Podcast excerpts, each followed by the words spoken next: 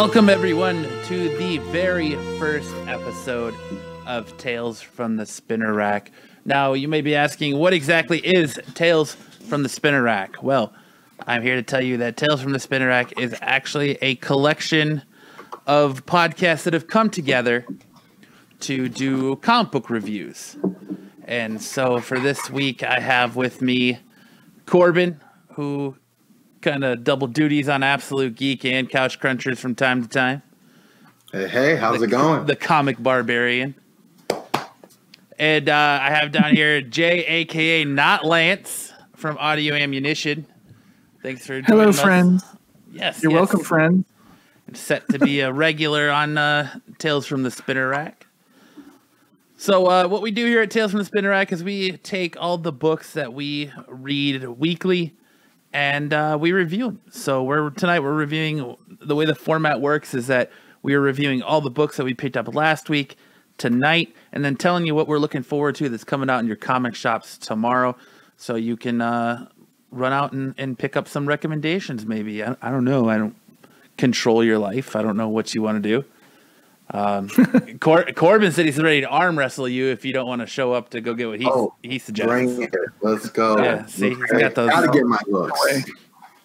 He's got those uh those guns ready to go. So that's what Tales from the um Tales from the Spinner Rack is, and that's what we're gonna do here. Some comic book reviews.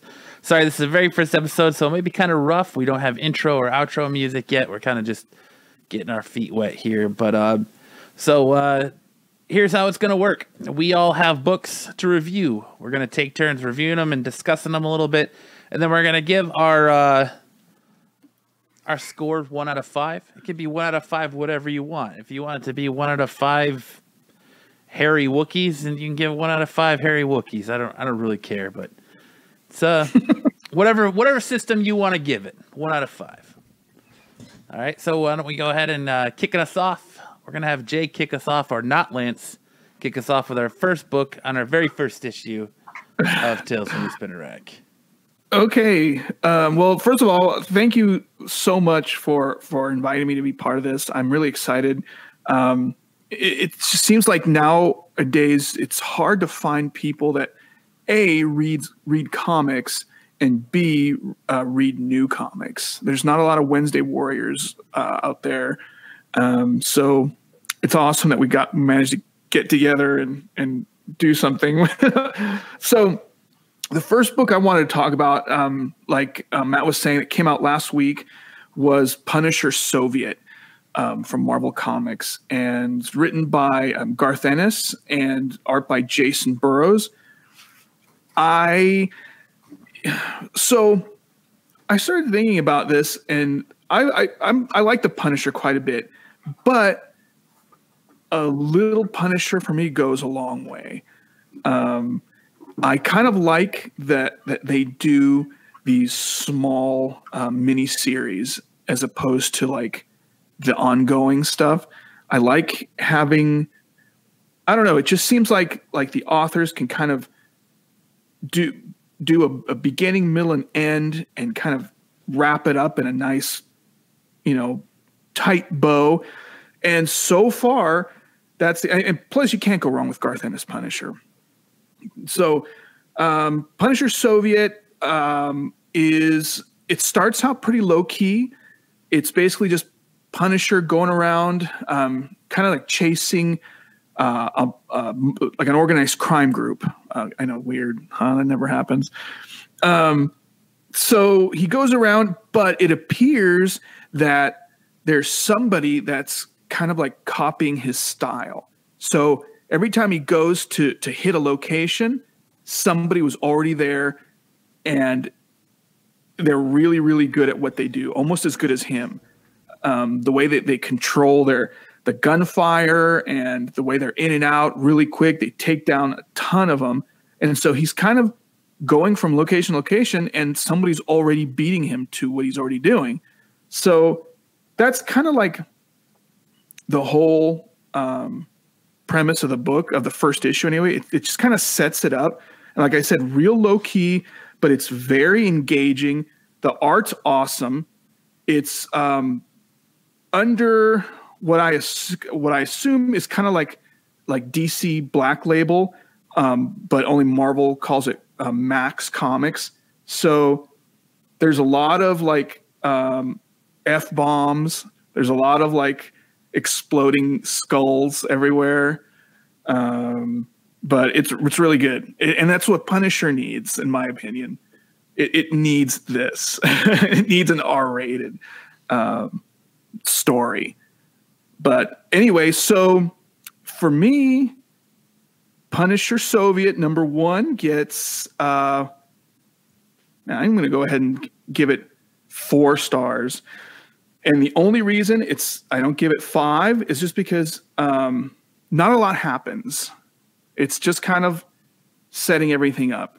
So there's not a lot of meat in this issue in the story so far, but um, obviously that's probably going to change. So What so what drew you to to this this story? What what do you think about it would draw other people to to want to pick it up? Well, like I said, first of all, um, it's Garth Ennis writing Punisher, and he's, I mean, arguably probably the, the guy that writes Punisher the best. Yeah. That's what drew me in. Number one, uh, because I was, you know, I looked at, it, I'm like Punisher Soviet. I don't even know what that is. I'm not even. But as soon as I saw that name in there, I'm like, nope, I'm sold. and the fact that it is said to be a, like a more extreme uh, story, you know, as far as like violence and language and stuff. And, you know, I'm always down for that. It's always a nice change. Don't sound too excited about the book. What do you mean? Four out of five. I- you do I sound really you excited? sound very excited about it. Oh, really? No, no, it's good, man. It's, you know, It's like it's Go, got, viol- it's got violence and swear words, and that's cool.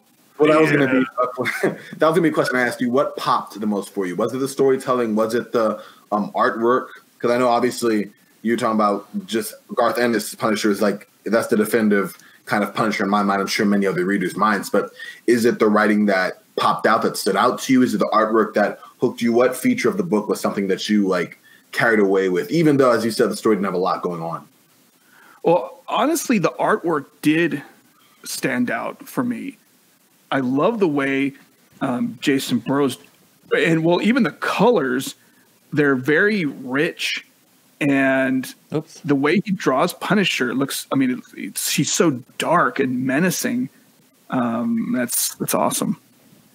I like that for sure, for sure. Yes. check it out. So you give it four out of five. Yes, sir. All right. Interesting.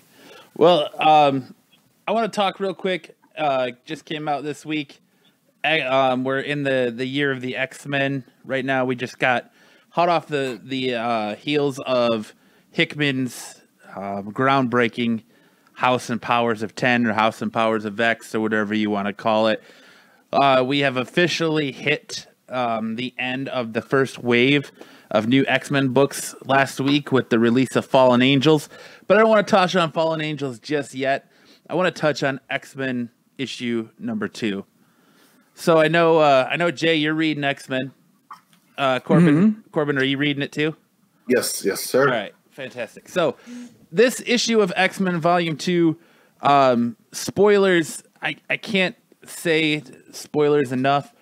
Um, X X Factor issue one is an absolute must read going forward.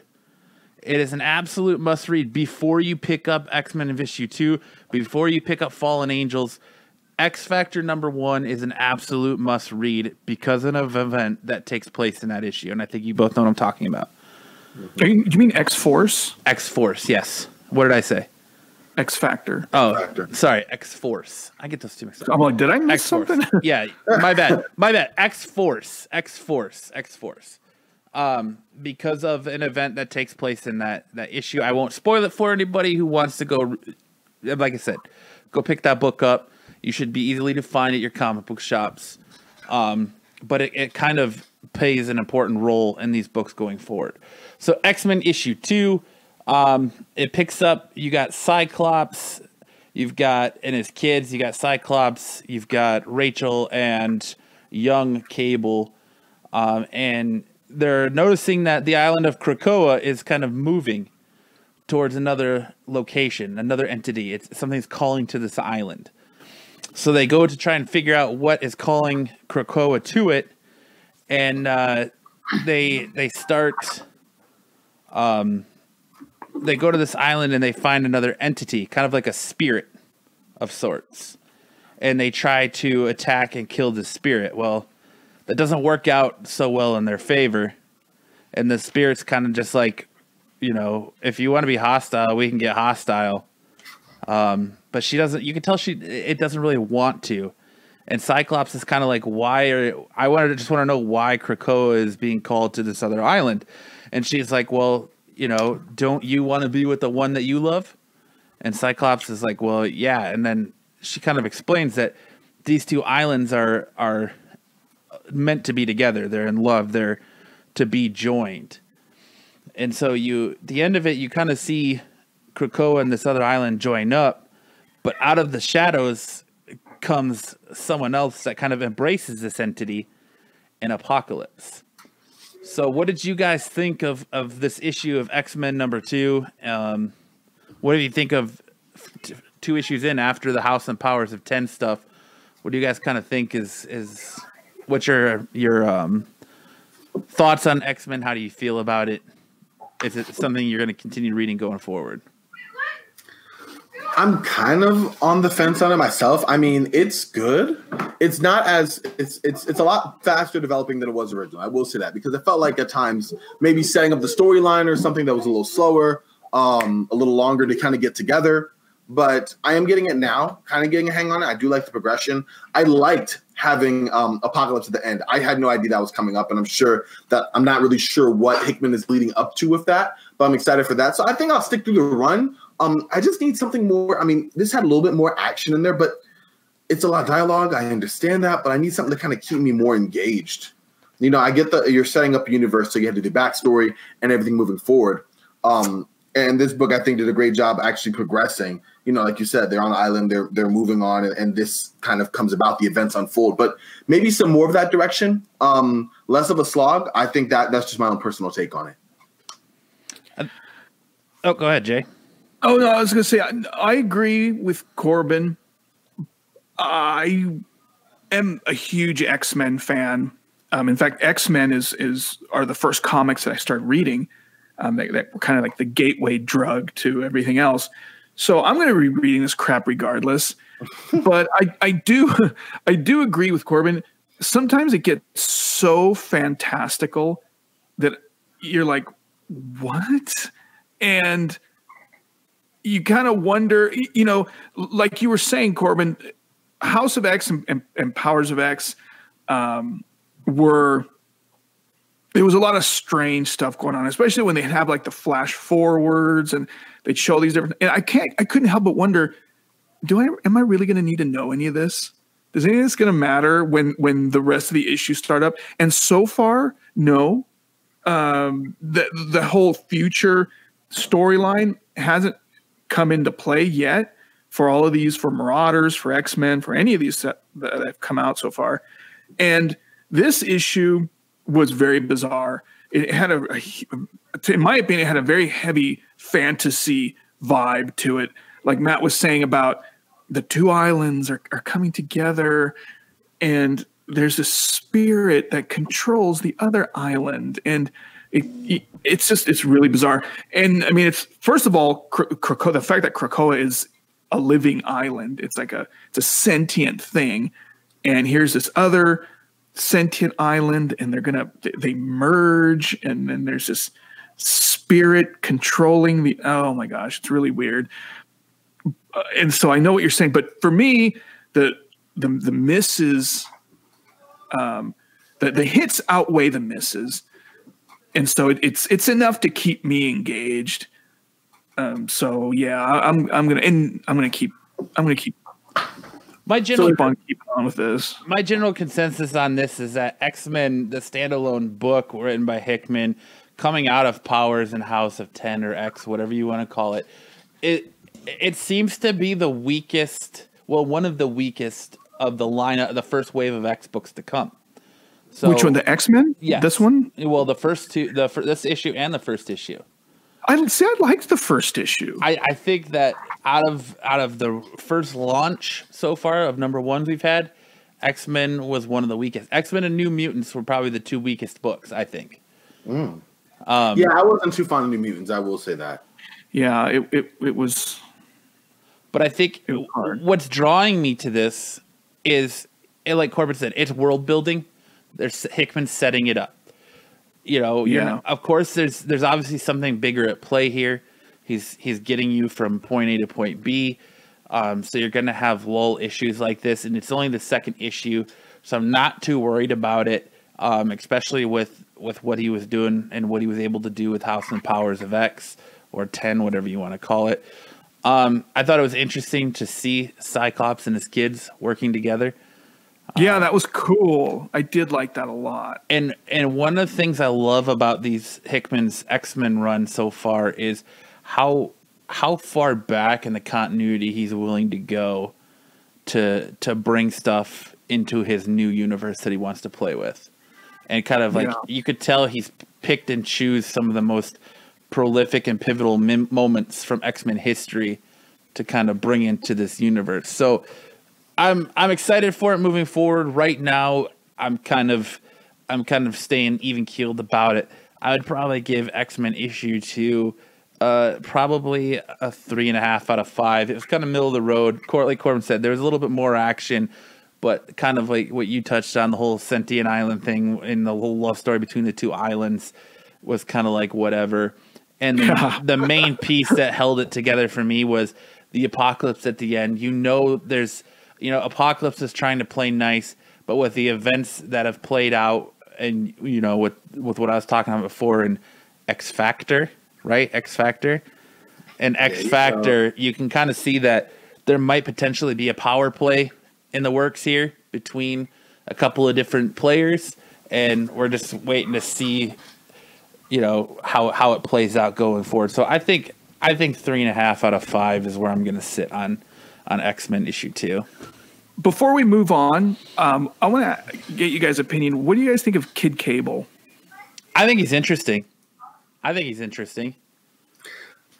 I mean, positively, I guess I'll say interesting, if not unnecessary, in my opinion. But I guess you know, got some some leeway to kind of add. I mean, not unnecessary in the sense of like his importance to the story. I just don't see him as overly impactful to me. But again, I'm I'm I was one of those guys that I'm I'm catching on X Men. I'm, I'm big on X Men, but only in the sense of like, you know, this is starting from the beginning. I had to catch on everything to kind of get on this roller coaster before it starts. So there's certain issues that I don't find as compelling. There's certain characters I'm not really totally sold on. Um, Kid Cable being one of them, but he's okay. Like I don't hate him. Yeah, it. You know, in, in Uncanny, when Kid Cable came, was it Uncanny or was it the old X Force? Um, when Kid Cable came and uh, killed old Cable, um, it stung a little. I, I was a little pissed, but I kind of like the, the Kid Cable. I, it's it's grown on me, and the thing with I don't know if they're gonna if this is gonna come into play, but one of the things of, of, about Cable was that his um, like telekinesis was always weakened because he had to keep that techno organic virus in his arm um, in check using it. And so the thing with Age of Apocalypse and X Man was that X Man didn't have that techno organic virus. And so he was able to use his telekinesis and his abilities to the fullest. And so he's way more powerful. But I don't know if they're going to do this with Kid Cable. Doesn't doesn't look like it. Um, I hope they do. That would be awesome.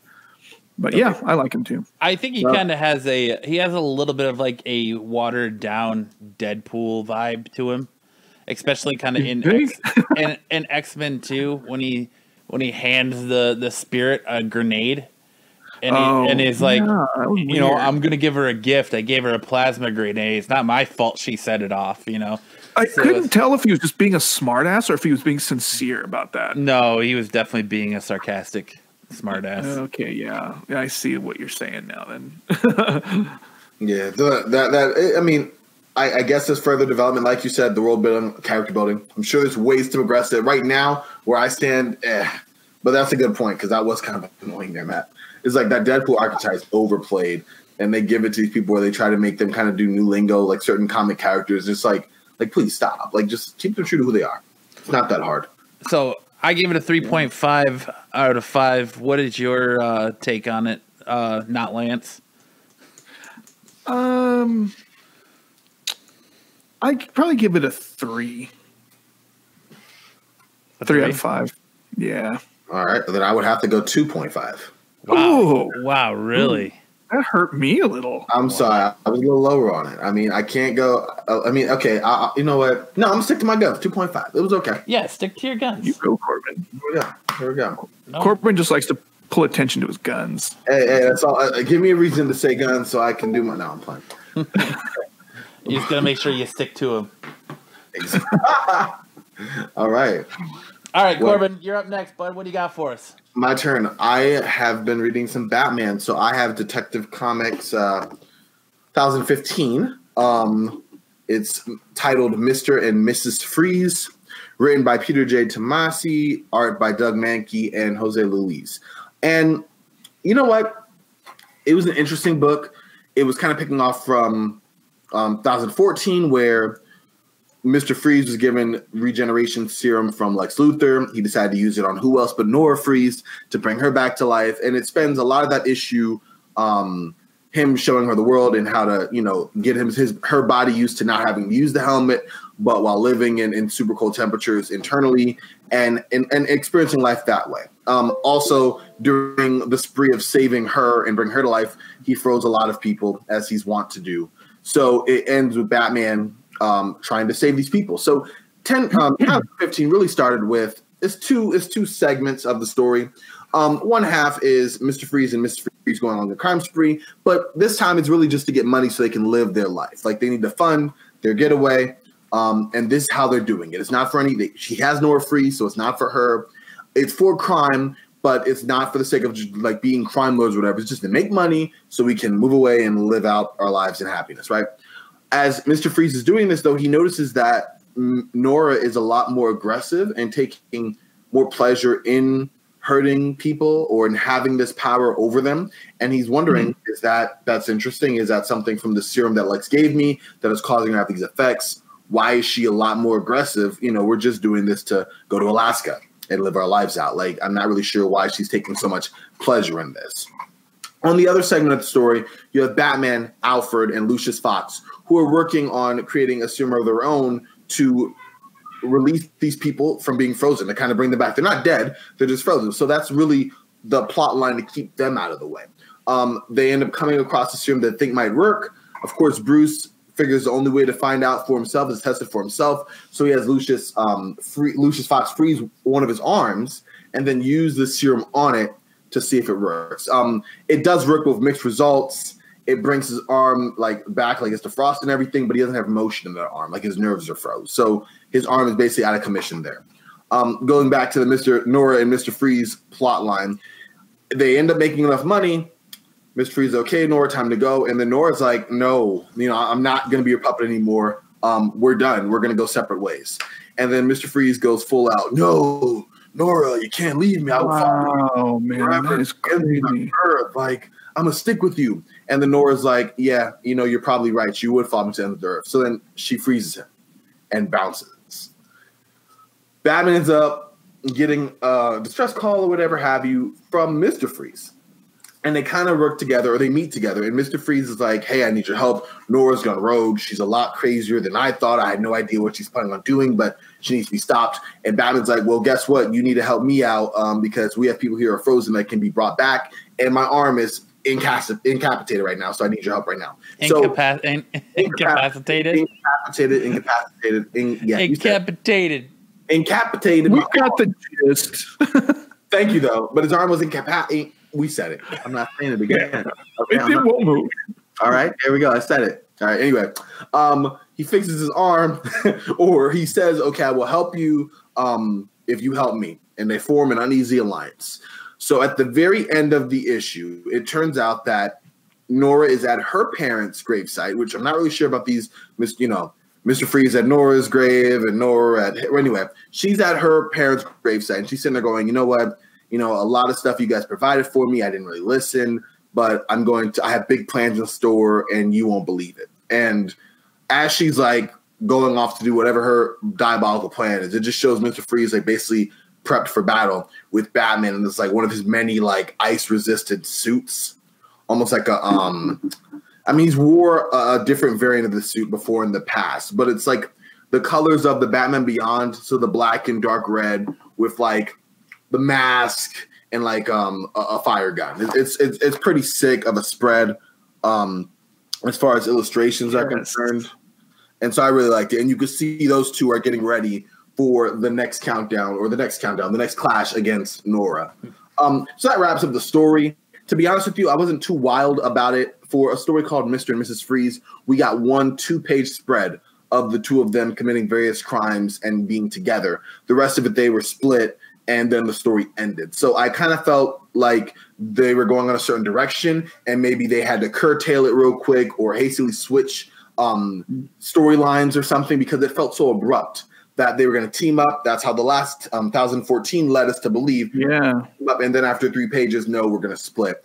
I thought that was rushed. Um, I, am intrigued by what Nora Freeze's motivations are. Obviously, um, I, I, think I'm one of many who agree that Mr. Freeze can be quite clingy. Um, Victor, yeah, so to have Nora call him out on his ish was kind of funny. But then she just totally broke character to me and was like, "Well, now I'm gonna do my own thing." And what if I like to see people um, fear my power? And I was like, "Okay, I guess." You know, it was weird. Um, it just felt like a quick kind of jolting kind of book to have Batman out of the way was nice. But then again, if you're going to put him up to the side, working on you know a, a, plot device, but something that will help him, you know, he's he's doing something important to the moving of the storyline, but also not the main figure in the story. Then you have to make Mister and Mrs. Freeze that part of the story because otherwise you have a book that I end up having, which is kind of lost in what it wants to do.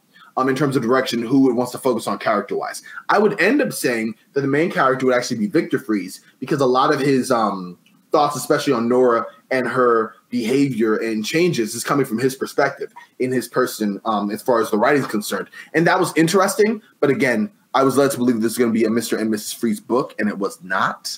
That being said, the artwork, um, Doug Mahnke and Jose Luis did a great job. Really enjoyed it. The writing was not bad. Peter J. Tomasi is not a bad writer at all, and it was a solid book. I would give it a three out of five.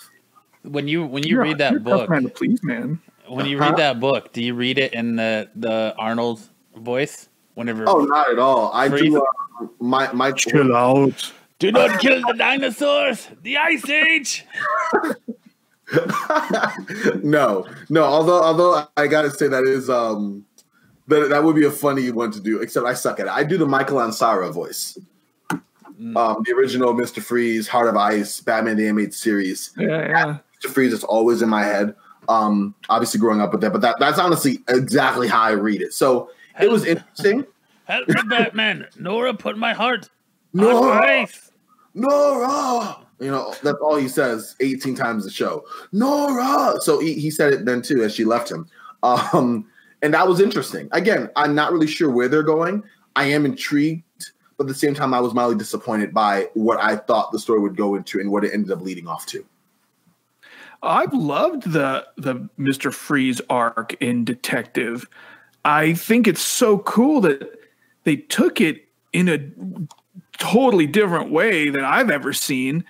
And it's funny because listening to your description, dude, you sold that to me. Even oh. when you said I don't like it, I'm like, dude, what you just said sounds awesome. I appreciate. I mean, it's worth. I, I, say it's a solid read. Three out of five. I mean, that for me, I'm, I'm sure we both agreed from the X Men show. It's a solid book. I wouldn't say miss out on it. It's not bad at all. Maybe I came with higher expectations just based on what I thought the storyline was going to go. Um, but you're right, Mr. Freeze's arc in um, Detective Comics has been really interesting, and I am intrigued to see further his own evolution. I was just encouraged to see with the reintroduction of Nora how those two would kind of relate and whether she would be appalled by the life of crime, embrace it, and then kind of love it a little too much for Victor, and how that would kind of contrast. And it felt like it was a little rushed. But yeah, it's, it's definitely it's definitely worth the read. I think it was really interesting, and I'm intrigued to see what happens next. I just wish this book was just a little bit better. Hmm. So is it that was a one off, right? It's one of those one if what if stories, or is the continuation? Oh no, this is a continuation. No, yeah, this yeah, is the Detective Comics Year the Villain thing. So oh okay. I'm, I'm sure it'll conclude what um, 1016, 1017 with like an epic showdown there. I would imagine there's another twist somewhere down the line. Otherwise, it would be way too direct for me. I mean, for Mister, it wasn't like Nora did anything to show she was more powerful than Victor um, to to subdue him. She just kind of surprised him and froze him. You know what I mean? He was so overcome by his love of Nora and shocked by what she's become that he didn't offer any resistance. So I would imagine that there was some additional um, plot twist or something to keep it moving along. Otherwise, it's going to be a fairly direct one more issue, end of story type thing. Hmm. Interesting. Interesting. What do you got next for us, Jay? Um, so I kind of want to talk about um, Star Wars. Um, I got Star Wars. You and everybody number- else lately. Yeah. Star Wars number 74, which is actually going to bring this chapter of the Star Wars comics to a close, which is they've been so hit or miss. Um, I've I've stuck to it because I just like having new Star Wars stories, and some of them have been really cool, but some of them are not so cool, and this one is is not so cool. so there's like, okay, they've split off, you know, in in hopes of trying to kind of corner Vader and and and the Empire. And one of the probably the, the dumbest storylines is Chewie and and and three PO. Okay, dynamic duo there. Um, go to a, a planet that's supposed to be free of life, and they set up these these uh, I guess like these explosives all over the planet so that they can blow it up when they lure uh, a fleet of imperial star destroyers or whatever close to the planet and they, they blow up the planet and they blow up all those star destroyers. Well they found rock people and it, they literally look like those rock people in galaxy quest in on the planet and turns out 3PO can talk to him and I don't know, man. It's I don't even want to go on because it's so horrible. Let's just say Star Wars number 74 um like I said it, it- the whole thing ends with 75 and then so right now these stories take place between A New Hope and Empire. And the new chapter is supposed to take place between I believe Empire and Jedi, which will be cool because man, we've seen this scenario of these guys, Luke, Leia, Han, for a long time. Um, now they're going to throw Lando in the mix, and Han's going to be gone. So I'm I'm anticipating the next the next volume of this because it's kind of lame. And it ends with like Chewie like grabbing Vader, you know, because Vader makes it on the rock planet, and and Chewbacca like starts grappling with Darth Vader, and you're like, I don't know, man. It just doesn't really seem like much of a contest to me, but we'll see what happens. That's where it ended. That's where this this issue ended with Vader getting uh, Chewbacca in like a force choke and that's where that that was the last page. So I don't know. I, I would give this, and the the, the art's kind of lame too. It's kind of cartoony, like you know, like a Who's little the, who's the artist on it? The artist is Phil Noto. Oh, really? Yeah. Wow. So yeah, uh, Okay, I'm gonna go ahead too. I'm gonna go. Yeah, I. Th- so to tell you the truth, did he color it? Yeah, it looks like he did. Yeah, I'm not. I'm not digging the art so much. I personally, I was a big fan of Salvador Larroca, who was who used to do the art before. Um, but I I'm gonna go ahead and look at this through uh, Corbin goggles, and I'm, I'm gonna give it a, like a two and a half out of five. Wow. Yeah, it's that horrible. Well, Is it a book? Oh, sorry. no, go ahead, Corbin. I was going to say, is it something that is going to um, inspire you to read the next one, or you know, as far as like continue on, or was it like, you know, a bad a bad egg in a set that I'm still interested in? It's a bad egg in a set that I'm still interested in. I'm going to still read them. You, you know, like I said, it's this volume's going to close out here next issue. They're going to end at 75, and then they're going to bring it to a whole different timeline. And so I'm not sad to see this volume come to a close. Gotcha. it out there. Interesting. All right, so let's move on to. I want to save um, Fallen Angels for last, so let's move on and uh, talk about the newest book to come from Scott Snyder and Charlie Soule. I know this book actually came out two weeks ago, but uh, due to circumstances, we had to push our show a week. So I still want to talk about it just because of um, Scott Snyder is is such a big name, as well as Charlie Soule. Don't want to take anything away from him. Um, Undiscovered Country number one from Image Comics. Uh, you read this book too, as, as well, right, Jay? Yes, I did. What it, I'm interested to hear your take on it because I'm a little on the fence about it. I don't know if I'm gonna pick up in issue two. Kind of, kind of halfway through it, I was kind of like, this Really? is, this is kind of stupid. So the the premise behind it is is that the United States has been walled off. You know, if politics, whatever. We're not going to go into that, but you know, the United States has been walled off, and it's a a closed country. We don't export, import, nothing. We are a self sufficient, self sustaining country, um, in the United States in this book. And so there's this doctor who is over. Um, sees and she's fighting an era uh, a, a virus is called a sky virus it's pretty much killing everybody and making everyone sick and and the world's governments are are essentially trying to to wipe out the people sick with this virus where they're they're dropping um, they're dropping like different things on them to try and to try and kill the virus. And the, the people are, are trying to find refuge any way they can. And this lone doctor is trying to help as many people as she can that is that are sick with this sky virus. And essentially another gentleman comes out of the shadows and say listen we've got a radio transmission from the united states saying that they have a cure for this virus.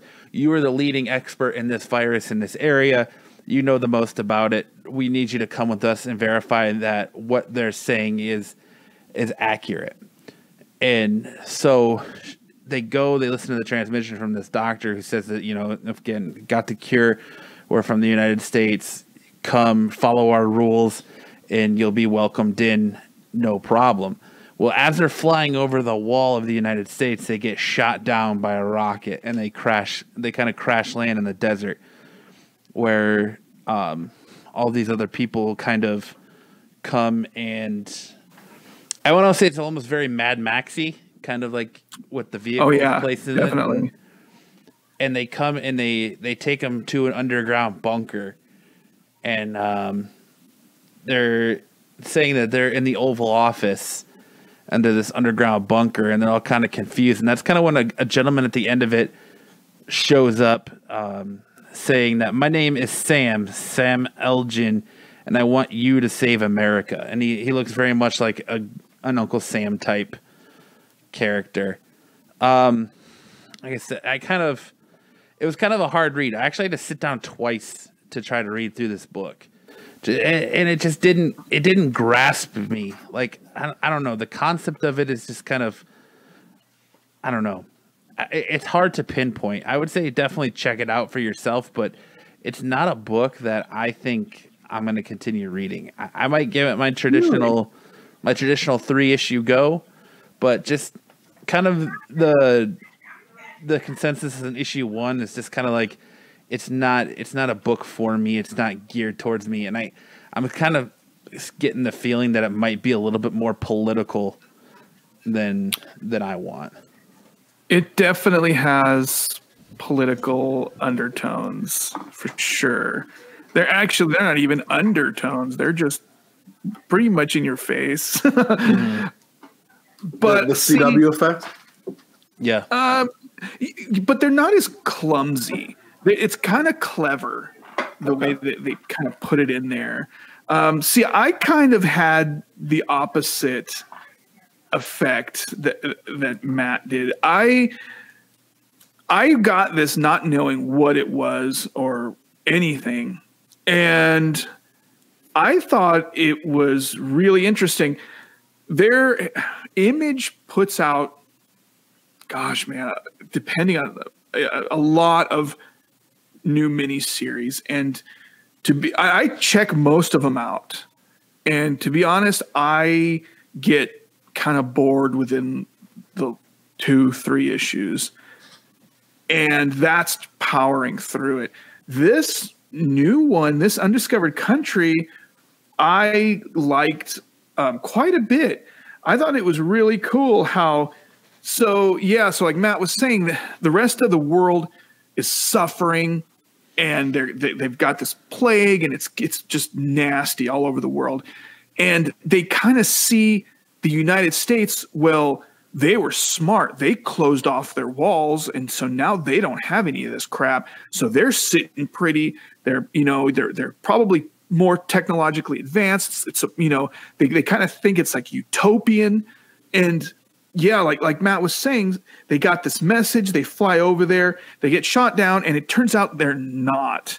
And it's even worse than the rest of the world because it's got some pretty, um, yeah, like it's very Mad Max. It's it's almost like uh, I want to almost say like walking it's got walking dead vibes because of just the group that they're in and part mad max and even like that you see at the very end this enormous like vehicle like mortal engines type vehicle coming at them so it's yeah it's very post-apocalyptic and there is a lot of politics and i i like this first issue but i can easily see it going I think it was. South. I think it was more weird for me because it's very po- post-apocalyptic. I think in the worst kind of way because like you have manta rays pulling trucks. You have a dude like a dude show up riding a shark and land. Like you have a, a dude riding a buffalo and the buffalo like just annihilates this dude and starts eating him. It, it's just I just think the it was fish so stuff is weird. The fish stuff is weird. The buffalo thing I thought was kind of cool though. And then yeah, like you said, then you know this one Porsche sap that couldn't afford something cool like a a land shark has got a little Walter White meth RV back here, but you know, and, and like you said, they it's got like giant ships. This dude looks like he's like driving the Titanic through the middle of the desert.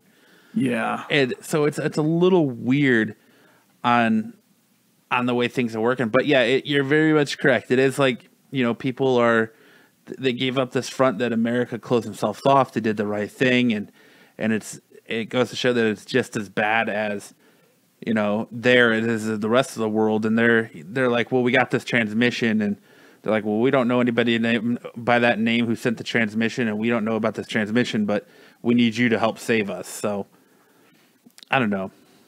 I, will give it the three issues, but I'm kind of yeah. like for as much push as this book has and I understand it. You you got names like Charlie Soule and, and Scott Snyder, two of the biggest name writing names in comics right now.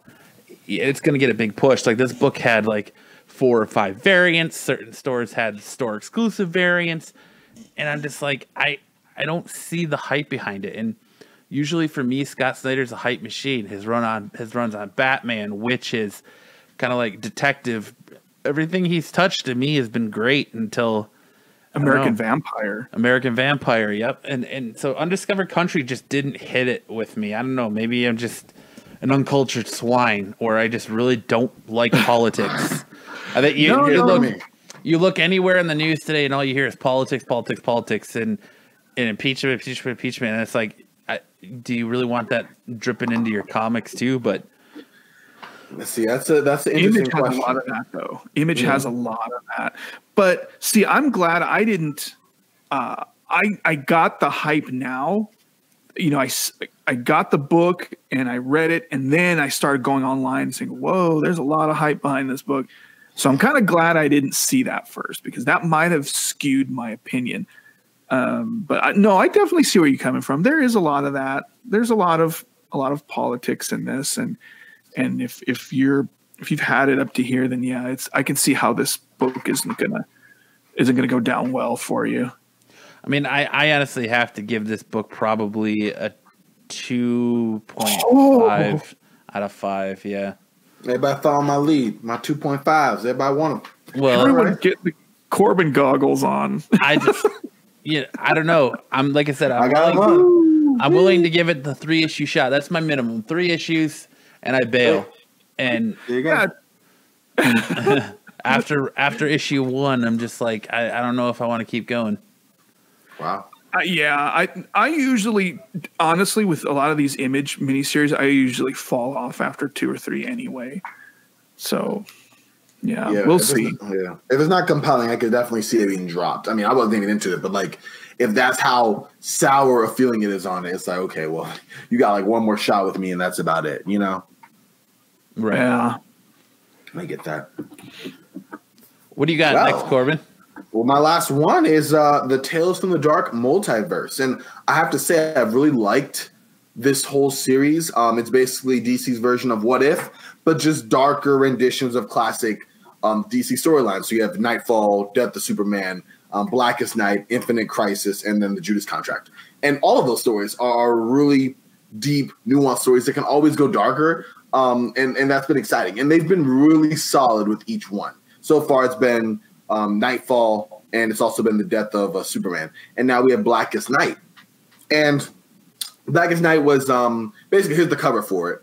If anyone if anyone's watching can see, if not, just look up Tales from Dark Multiverse, um, Blackest Night.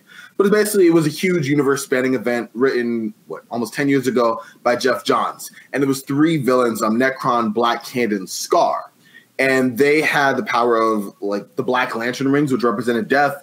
They threw those in the universe, which basically brought back every dead DC villain or, or character, but made them twisted, zombified versions of themselves. So they were stopped by a few characters who ended up having, um, who ended up becoming white lanterns, which represented light or represented life, and they managed to reverse the effects of this um this damage that was caused. So it was a dark story, definitely a lot of death in there. Um, and the, the Tales from the Dark Multiverse, this issue, this number one, attempted to basically answer the question what would happen if Sinestro was the only white lantern and was unable to stop the black lanterns who would just continue the progress that they made. So in this one, the world is in decay because the Black Lanterns won. Um, that's where the story begins, where you're basically following Sinestro, um, Dove. If you watch Titans, uh, Hawk and Dove, that character Dove, Lobo, and Mister Miracle. And as you would imagine, as Tales from the Multiverse, it doesn't end well for these characters. But it really is interesting. I did like the inclusion of Lobo. What do you do when you're, you know, having a book full of violence and death and you make it darker? You throw Lobo in the mix. That that that spices it up, you know. So that was fun. Um, the writing was different for me. And by the way, I didn't even mention the creative team. So it was written by Tim Seeley with art by Kyle Hotz. Um, you're going from Geoff Johns to Tim Seeley. Tim Seeley's a great writer. He did some work on Grayson. I read, um, and there was I think it was Money Shot, another another um, title he was behind. And he's a good writer, but it is a different um, feel. It's definitely a different feel, especially when you're talking about a storyline that was iconic for its time, and you kind of know the writing style of Geoff Johns. To go from that to Tim was different, but it wasn't negative. It was just a different note. To have Lobo in there, I did like his inclusion. There was actually some character development in this story concerning him, which was really nice, especially in a story that you ultimately know is going to end up badly for everyone. Um, so to kind of see them kind of stop in this one shot and give a little bit of development to Lobo was really cool. The inclusion of Mr. Miracle was fun and also dark and sad. It's it's hard not to ruin the story because we already know kind of coming in that everything goes wrong, and to just say how it all goes wrong to me, especially on these types of stories, would just be spoiling everything. But let's just say that Lobo tries to do a very heroic thing um, in sacrificing himself, and in doing so, makes everything that much worse. Um, And that is pretty much where you're ended at. And also Sinestro, who in this storyline in general was trying. I mean, in the Blackest Night storyline in general, was trying to kill himself and and couldn't make that happen. Um, the same result happens. The world goes to straight pot, and Sinestro is still alive and begging with Tempus Fuginaut, which is the watcher of the DC um, Dark Multiverse series. He's basically begging him, please just end my pain. Like, let me go. And Tempus is like, nah, man, I'm just telling what happened here. I can't save you. Like, this is the world that you have inherited. This is your, uh, this is your uh, penance. and now move to the next world. And that was an interesting kind of note on the end of the book. It was interesting. I enjoyed it. it, it I think I like the fact that in this oversized kind of issue, they were able to pack in so much and continuing the story, adding different characters, and also making it that you had this sense of dread. And, and the Dark Multiverse series in general has kind of given that sense of, oh, this isn't going to end well. But like with each page you're building, like, oh, snap, this happened here. How is this going to tie into this next event? And ultimately, you know, it's going to come down to a crashing, screaming halt. But getting up to that point, it's like building that pressure and building that tension. And I think that each creative team that's been behind each of these books so far has done an amazing job of that. And this was no exception. So I would give it a four out of five. Ah, You sold me. Finally. I'm gonna check it out tomorrow when I go pick up new comic book releases. All right, there you are. you It's, definitely it's sold me. Now these, well, these uh, these dark multiverse, these are one one-off stories, right? They are. So Yeah. it's Um, trying to tell the re, it's a retelling of that story in one issue, right? Exactly, which is really cool. So like the Batman Knightfall, it was what if Azrael had won, and that one was amazing. I liked how dark it was, and just again this pressure building. Batman goes to Yeah, the reclaim the Superman mantle. one was cool too. The Superman was cool too. Exactly. What if um, Lois Lane becomes the Eradicator, and moved by the emotion that she feels because Superman was being used in her mind by everyone, she takes it out, and and it's crazy with that great power. I mean, what does she do with that? Each one has like this singular event. In this case, Sinestro being, I mean, the least likely person to save the universe, and and ultimately is. And you bring in a character in Lobo who is just written just as fun and and build some depth there, but you ultimately know you know you're doing the best you can, man, but it's not going to end up going well. And and that's been a signature um, of these of these series of these one shots. I'm still looking forward to Infinite Crisis. Definitely looking forward to um, the Judas contract. But you have these big storylines that we remember as comic book readers from years past. And let's make him darker. The hero doesn't come out top, and you know this going in. You just don't know how it happens, and, and that is exciting. You sold me. I will be picking that up when I go to the comic book shop tomorrow. Um, Definitely sold me. What do you got? What do you got, Jay? Not Lance. Whatever you want to be called. Um, well, maybe we should end with oh gosh, um, Event Leviathan. Um, so have you guys been keeping up with the other ones? I fell out a little early. I wasn't moved by like the event itself, so I'm in, I'm intrigued to hear what you have to say. I think I pulled it after like issue three. Ben- Bendis is writing that, right? Yes. yeah, I- and then this is Look, uh, I loved Bendis's work in Marvel, but he has shit the bed since he's transferred over to DC. yep. and I just don't know if he doesn't know Yeah. what to do with these characters. I think maybe giving him Superman was the wrong place to start, Yep. but I, I've heard I've heard interesting things about Levin uh, that about this this series, and that it, it feels like every single issue is like you're kicking off a new storyline that goes nowhere. Yep. I have actually kind of liked uh, this the series, with the exception of the last couple of issues, where yeah, it, it's just it's almost like they had this really cool plot, and then they just had to kind of stretch it over six issues, which probably would have been better at like four. Tell you the truth. Um, I like I I like their use of.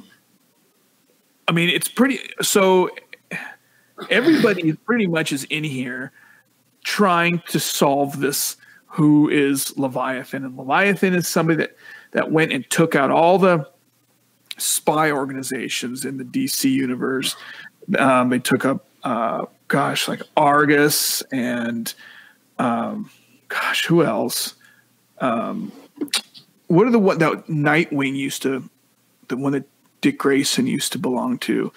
Um, ah, it's slipping my memory. Anyway, so they went, took him out, and you got all the heroes kind of trying to to figure out who this mysterious uh, group is that's that's doing this, and and the whole purpose of Leviathan is they want to expose everything that that governments have locked away uh, in in secret, and they want to just leak everything to everybody so that there's this total transparency. And they they're trying to get Superman on their side and they're totally convinced they can if they just kind of explain what they're trying to do. So they're they're not I mean in a sense they're not like villains. They're almost like anti-heroes because they're they believe they're doing the world justice. And, and I mean depending on how you look at it you know they you could think they're right. And in some in a lot of sense they, they kind of are what they're what they want to do. And they're motivated they're not motivated really by evil. They just want to make the world a better place and they think this is how you do it. And i like the use of all the characters because you got i mean superman and lois are kind of spotlight in the center of this and green arrow and zatanna and talia al ghul's in this but i'm not gonna i won't spoil it because it, it just came out, but you get you finally get to know who Leviathan is, and and that's what's been kind of motivating this whole series is who is this? Who is this being that's so that's that's always a step ahead of all like all the heroes that's managed to do all of this under everybody's nose and get away with it and then when you find out who it is, you're just kind of like, okay. mm-hmm. Underwhelming, would you say? Uh, yeah, yeah, in a sense, but it's it's going to continue. It's someone stupid, isn't it? What's that? Leviathan is somebody stupid, isn't it? Kinda. It, it makes sense. It makes sense who it is, but still you're just it's not like one of those oh my gosh moments it's it's kind of one of those like okay you know like it kind of goes out with a whimper instead of a bang yeah yeah i'm afraid so and i've really liked it i, I think it's it's gritty and i like the artwork and it's just i don't know i've enjoyed it so the, like i said up until the last this issue and issue number five um, but, eh, I mean, they can't all be winners, I guess. Uh, so, what, so, what would your score of it be? For the whole series or just this issue? Uh, I mean, due to the whole series. Why not? Would you recommend the series to somebody if you were sitting in a comic book shop and they were looking at a trade of it? Would you recommend it? No, now that it's over, no. If it was like issue like two or three, I would, but now, no. I'd probably give it two and a half with the way everything wow. played out. Over a uh, six, over six issues. Yeah. Two and a half over six issues. Jeez. Yeah, yeah that's it's not very that's good. Rough. I mean, especially for a signature event like Leviathan was supposedly was, supposed to be. Yeah, supposedly supposed to be. invested in this and just to kind of like like corbin said it kind of ended in a whimper. I'm like oh that's it? I don't know. But i mean that's just my opinion. What do i know? You know? And you're a common expert here on the spinner rack okay? That's yeah. what you know. Remember that own that jay not lance all right all right there we are exactly you know it, it wasn't great. I can't talk that much because I didn't finish it, but you can. So so do it. that yeah. seems to be the mo with a lot of DC events. I mean, look at look at um, Doomsday Clock. I mean, how many people oh. checked out a Doomsday Clock? DC clock, in my opinion, yeah. that's what I'm calling it. It's ridiculous. I mean, yeah. DC this year has not had a great year. I, I think we could say that unequivocally, hands down. It's just been rough, and all these events that have just fizzled out. Um, the year of the villain. I mean, Lord. Well, I think it's because a lot of it. I think is because they made so many promises coming in out of Rebirth that we're not going to have all these issues. You know, single character issues. We're going to keep it to a core. You know, core number in our just our core heroes and. And it's kind of like that lasted for a year, and then they've kind of just fallen back into their old ways. I don't even think they know what that means anymore. when they say these promises that we're going to keep things simple and we're not going to, you know, convolute things or wreck Yeah. things up for the sake of doing that, that they even know what that is. Tom King on Batman. I mean, I can go into this. I'm just going to stop right here. But Tom King on Batman and Brian McBendis of Superman this year have just been horrific, in my opinion. We didn't get a chance to really touch on it, but um, I hated Batman 82 uh, was was not a fan of how that whole story worked out, and I'm not excited. Although I will finish it just because I'm kind of committed. Well, it's weird because you know we made fun of on Absolute Geek, we made fun of Rebirth, and it's not a reboot, but Rebirth started off strong, and Yeah. and uh, you know Tom King started off writing strong on Batman. You know his his first couple of series and stories on Batman were really good Well, until until you got to the the Catwoman. I think where it derails is the Catwoman, Bruce Wayne, Selina Kyle love story. And I mean, also let's give some some you know some blame on his writing style as well. I think he took certain tropes that were not popular, and instead of changing them, doubled down on it. I mean, it was a lot of pointless exposition through a lot of it. There was straight poetry in some. There was some storylines that were out of Yeah. character. Um, some story segments that were out of character for certain DC universe characters. I get you putting a different stamp on them, but when I'm reading a character, I shouldn't have to go, "Oh, this isn't Batman. This is Tom King if he was Batman." I know we were friends a while ago, Matt, with um, oh, now I'm forgetting his name now, uh, Kevin Smith on Batman, and how I didn't put the two of them together. I shouldn't have to worry about the creator putting his own stamp on it, but making the creator that character. There should be a line of difference, in my opinion. And it's kind of gone off the rails for, for a long time coming now. And rather than take that feedback, he's doubled down on it to the detriment of everything. Now you culminate in the City of Bane event where, you know, you have Batman and Bane having this one-on-one fight, except it's not really a one-on-one fight. Meanwhile, Thomas Wayne is wreaking havoc and also getting in the picture because he wants to show Bruce that, oh, by the way, you shouldn't be like me. It's like, okay, then what are you doing? Like, there's so many pointless storylines and plot holes in this to kind of focus on this developing will there, won't there relationship between Batman and Catwoman that has spanned way too long, in my opinion. Mm, and and yeah. the Tom King thing is interesting because I mean, when he came to Batman, he came off a critically acclaimed book. He was coming Yeah. off of Vision, The vision. and Yeah. and he had good stories under his belt, and he was he was the man chosen to be um, Scott Snyder's successor. And I thought his stuff with Gotham Girl and like his first couple of stories were I am Gotham. were good and and you know it it was good stuff and then just about the time he decided to go the the Batman Catwoman love story that went and is still going on way longer than it needed to it just Yeah. Well, plus Mr. Miracle was awesome too. yeah Um, but yeah, I, I agree with you guys. I was I was a big Tom King defender. I powered through those Catwoman issues, but oh my gosh, yeah. Again, it's one of those things that should have just been wrapped up, and I don't think anybody cares that much. I mean, it was cool at the beginning, but now it's turned into like this thing where you're like, oh my gosh, just do something. You know, I don't even care.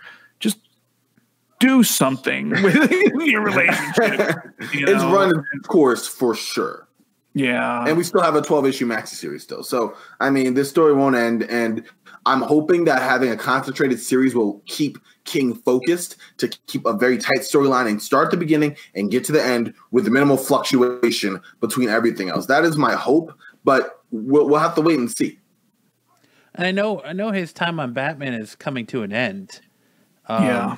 really soon it's actually very soon um it's not I can't remember what issue it is where he's leaving do you do you know Corbin Um, I think it's what it's not 180. It's wrapping up 87. Let me check.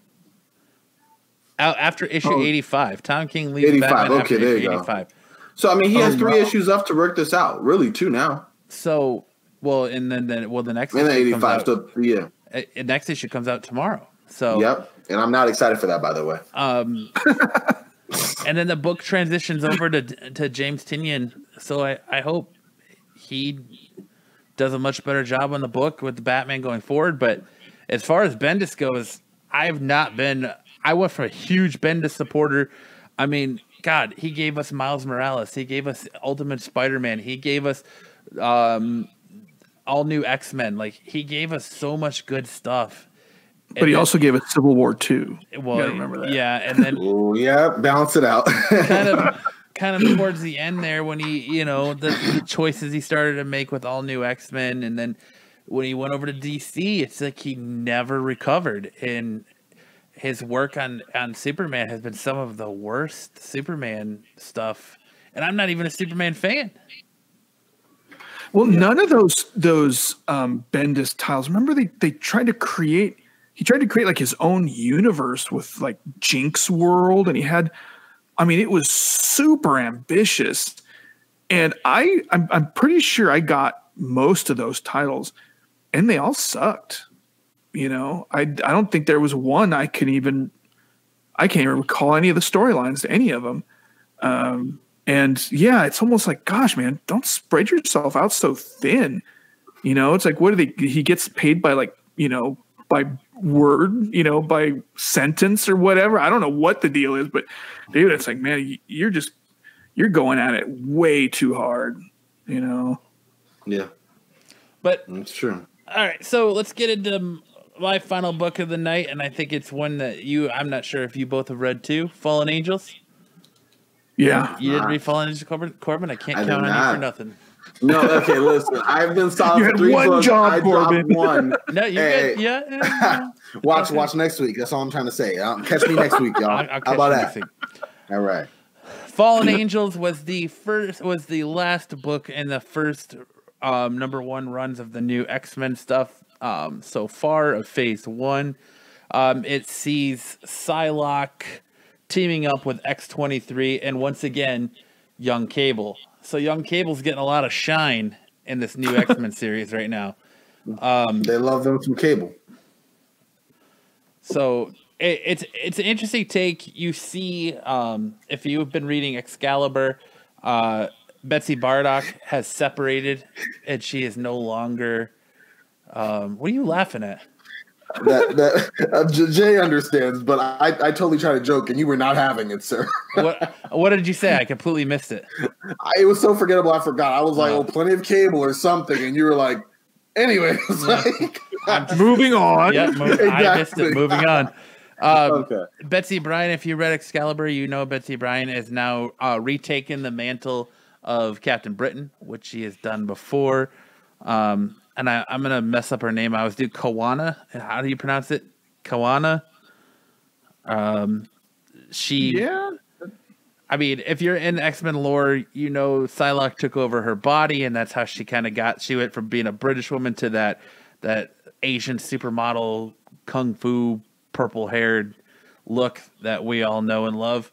Um, but they have split, and now uh, where Betsy Braddock has taken up the mantle of Captain Britain again, uh, Kawana is now taking up the mantle of Psylocke. She's gonna continue being Psylocke. So this kind of sees again, like I said, this this plays out of um, events of previous books. X Factor again, X Factor. The events it of right X Factor. time? I did. Incapacitated. Yeah. No, I'm playing. That was, whatever. the, the event, again, it plays off the events of X Factor. Um, someone key is missing, and I don't want to say because it spoils so much. Um, but someone key is dead. Someone is dead. I don't know if they'll stay dead. I'll be interested to hear your thoughts on that.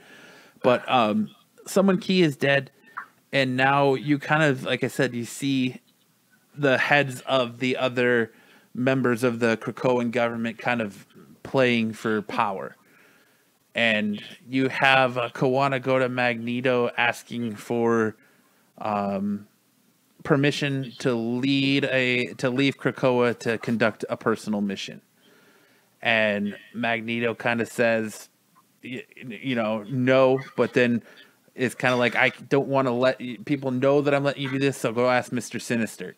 So he kind of refers her to Mister Sinister to go offer Krakoa to kind of uh, produce to do this mission, and um, that's very personal to her. And it's kind of like the the story kind of revolves around um, X twenty three and and Cable kind of feeling like they don't belong in Krakoa, And X twenty three even says like I, I need to get out of here. I want to go with you because I need to get out of Logan's shadow. I can't be in Logan's shadow anymore. And young Cable's just kind of like I'm I'm down to do whatever. So let's let's roll out, you know. So it's just very interesting to kind of see this this play out um, through through the issue. It was I thought it was a strong first issue. Um, I'm excited to see where it goes. I definitely love the artwork in it. Um, Yeah. Trying to find the creative team on it here. It's um, Bryan Hill is a writer and Sosman. Oh, I'm going to butcher that. Kudarsky. Good luck. Kudaransky is the artist. I apologize if I butchered your name, but just the art in this book is absolutely beautiful. Um, I love the use of, of the darker tones in this book. Yeah. Uh, I love kind of just you know you're not you're not sure fully on what what's all going on yet with the story, but I kind of like the I like the team up. The team up intrigues me. Um, I don't know. I, I I'd probably give this book a four out of, a four point five out of five. Whoa, that's is that the high score of the night? I think so. Okay. I liked this. I liked it a lot. Like I was, I was expecting not to like Fallen Angels. I I like Psy- Psylocke. I like X twenty three, but the the art along with the, the kind of the darker story and you kind of see all the different sides at play here and it it's very interesting and I'm very intrigued and it intrigued me to want to read the next issue. So I'm gonna say- check it out. I'd say it's a solid go. What did you think of it, Jay? I liked it a lot. Um, I honestly, I had to read it like ma- some of the pages like a couple times because it was hard to really like get a full grasp on what was really going on. Um, but the art and just the whole vibe of the book, it almost kind of reminded me of like like Matrix. You know how like you know they're kind of in like uh, in some of a lot of the parts are like in dark glasses and like black leather outfits and um, it's just really it almost looks like a like like the storyboard of the matrix you know if that makes any sense but i liked their their use of x23 um i liked that um well i mean i don't know i, I was going to say i like that they got cabled the, the reason why they got him kind of makes sense. They're like, take him. He's a soldier first like, and I think this page right here is incredible. Yeah, that's Yeah. cool.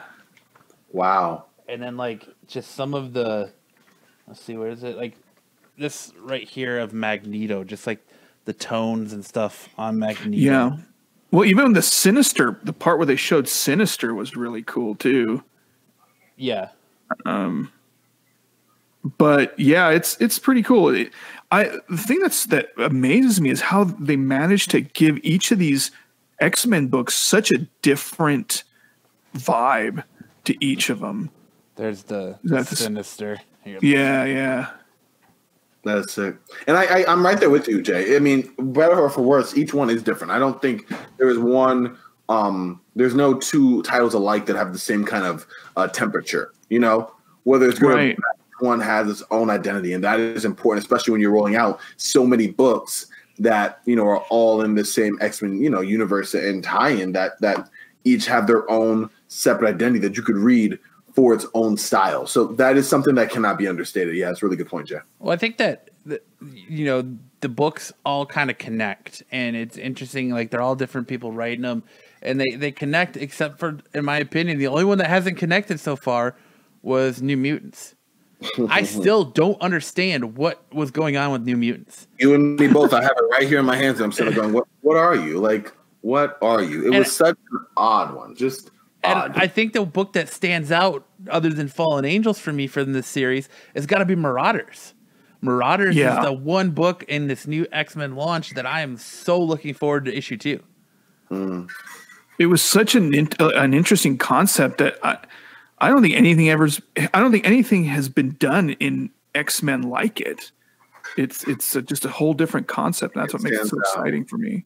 like I, I didn't understand why Kitty Pryde can't go through the portals to get into Krakoa. You know, and it's Yeah, like you know, think yeah. maybe she lost her powers, but then she phases later on. It's like, what what's going on? And it, it's so intriguing. I think that cast intrigues the hell out of me.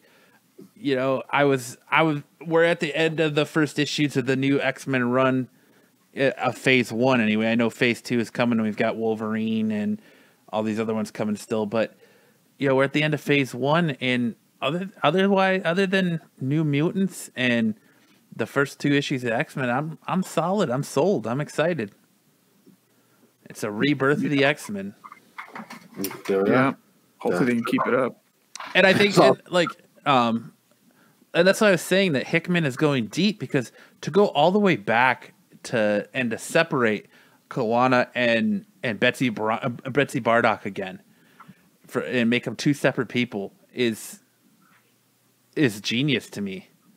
After And there's a- so there's a- A panel here where they actually confront each other. Mm-hmm. Um, but yeah, it's tense. Let's put it that way. It's tense. I mean, she's come a long way from her time as a model and all that that stuff. You know, it's just it's very interesting to see where that book goes.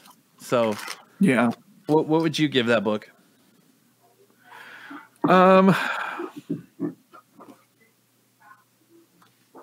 I'd give it. Uh, I'd give it a four. Oh, you're gonna undercut. You're gonna cut me off at the knees by point five. The, huh? the only reason, the only reason why gonna undercut me by because point five. I there, like I said, there was a lot going on in it, and I'm not even sure I still fully get everything that just happened in this issue. I'm probably Yeah. going to go back and read it again before I I get issue two. Um, but that's the only reason. Other than that, it's it's pretty solid. I would definitely recommend this. I would say this book is is very much an identity crisis of sorts. Like you're seeing these three characters play out their identity crises through well, these 2 hmm. characters specifically, because Really Young- on point, man. young Cable That's is just kind of like it. You know, I'm here. I'm a soldier. that- I'm here to kick ass and chew bubble gum. What's up?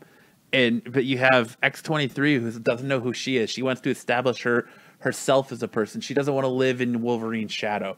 She doesn't want to live in the shadow of Logan. And then you have, you know, Kawana who is now taking up Psylocke, and she doesn't want to live in the shadow of what uh, she was, what Psylocke was when it was Betsy Braddock as as Psylocke. She needs to establish her own meaning and her own personality to to using this character and this name and and what it represents and means to her. So, I mean, you could I think you could easily call the book Identity Crisis versus really Fallen. Angels, but Well, you can even say that with with young Cable because in a way he's he's kind of trapped in the shadow of his of the Cable all everyone else used to know. yeah, know that like this hardened soldier that just had all- you know that always knew what to do and Mm-hmm. was always prepared. Now you're this kid, and like yeah, and and you, you're almost living under the shadow of your former self.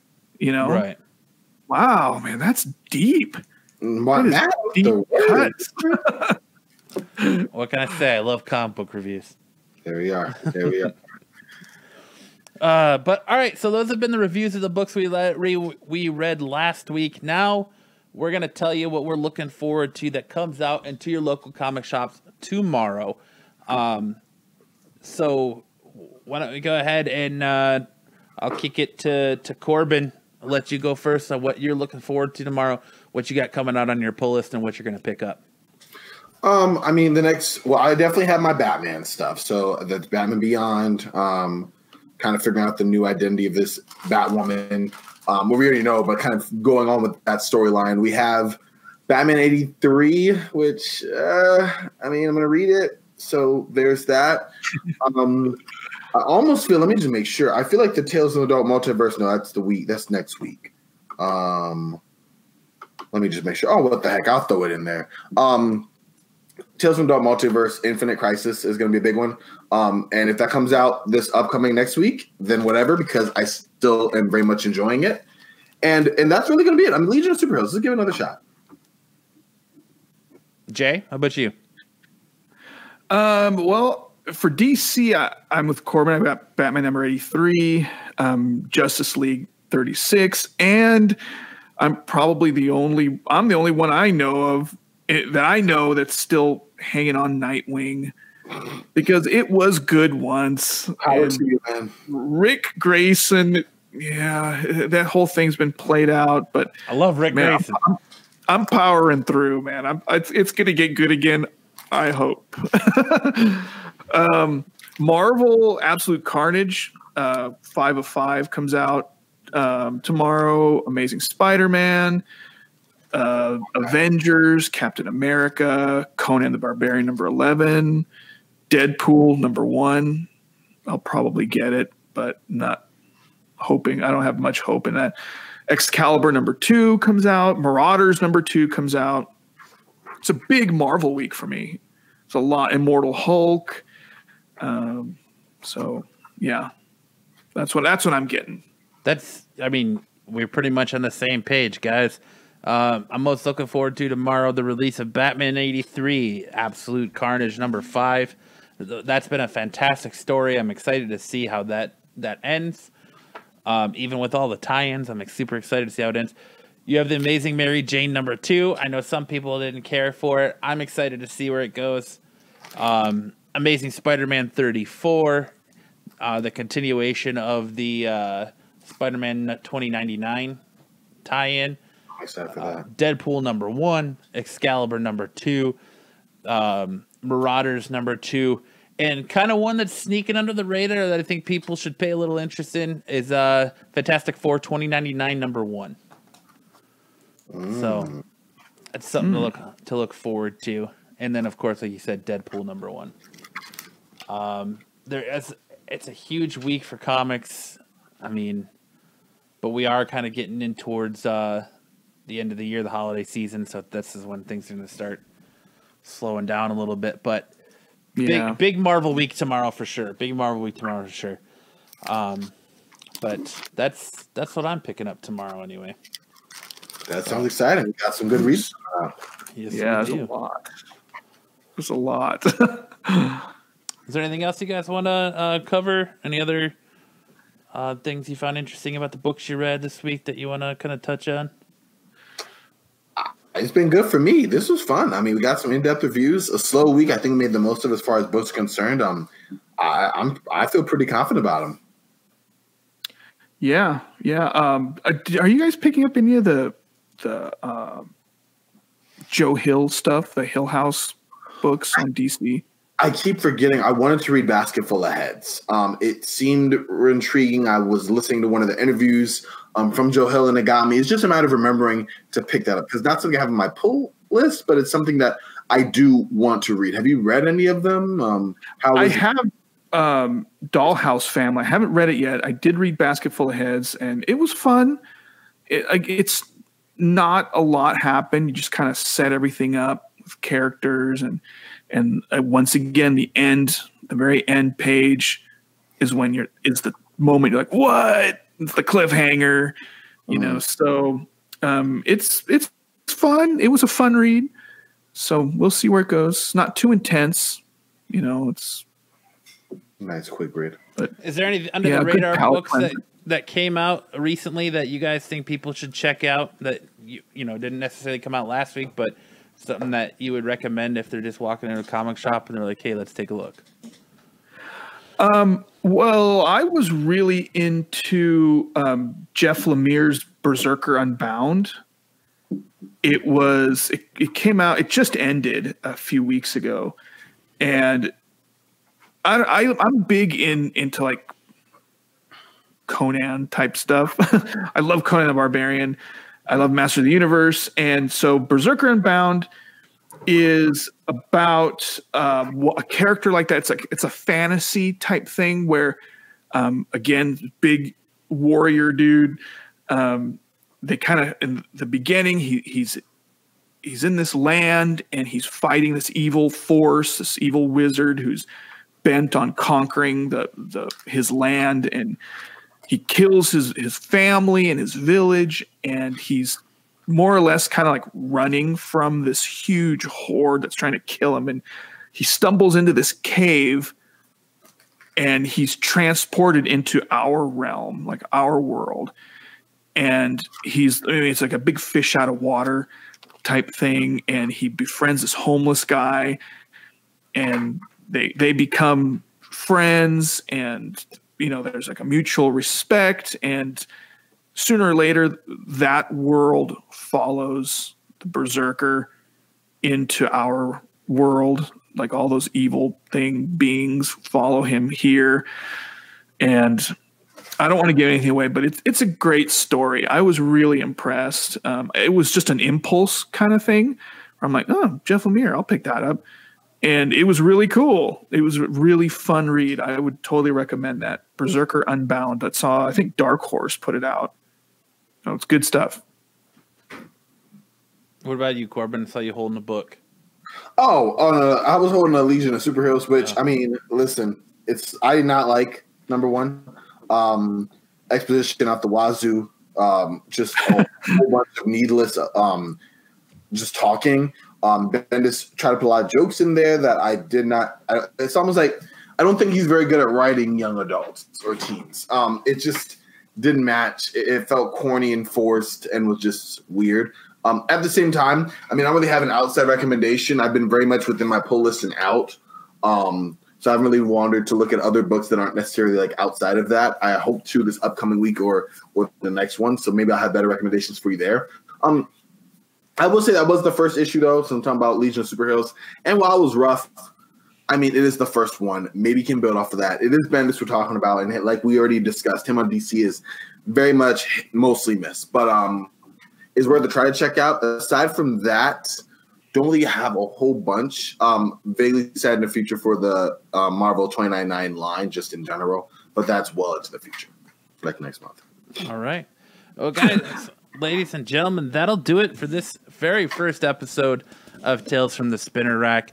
Um, again, this show is made up of a collection of members from different local pop culture and comic based podcasts in the Phoenix area, um, or well, just around Arizona too. But if if you would like to be part of the panel and do reviews, uh, drop us a line.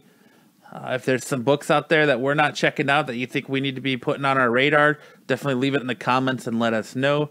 Uh, you can hit us up on, on social media at any one of our perspective uh, shows and uh, Twitter handles. We all pretty much communicate once another. We have like thousands of group chats that people just keep to like to keep starting a new group chat for things, but quick, quick, new one. Yeah, yep. What are you gonna do?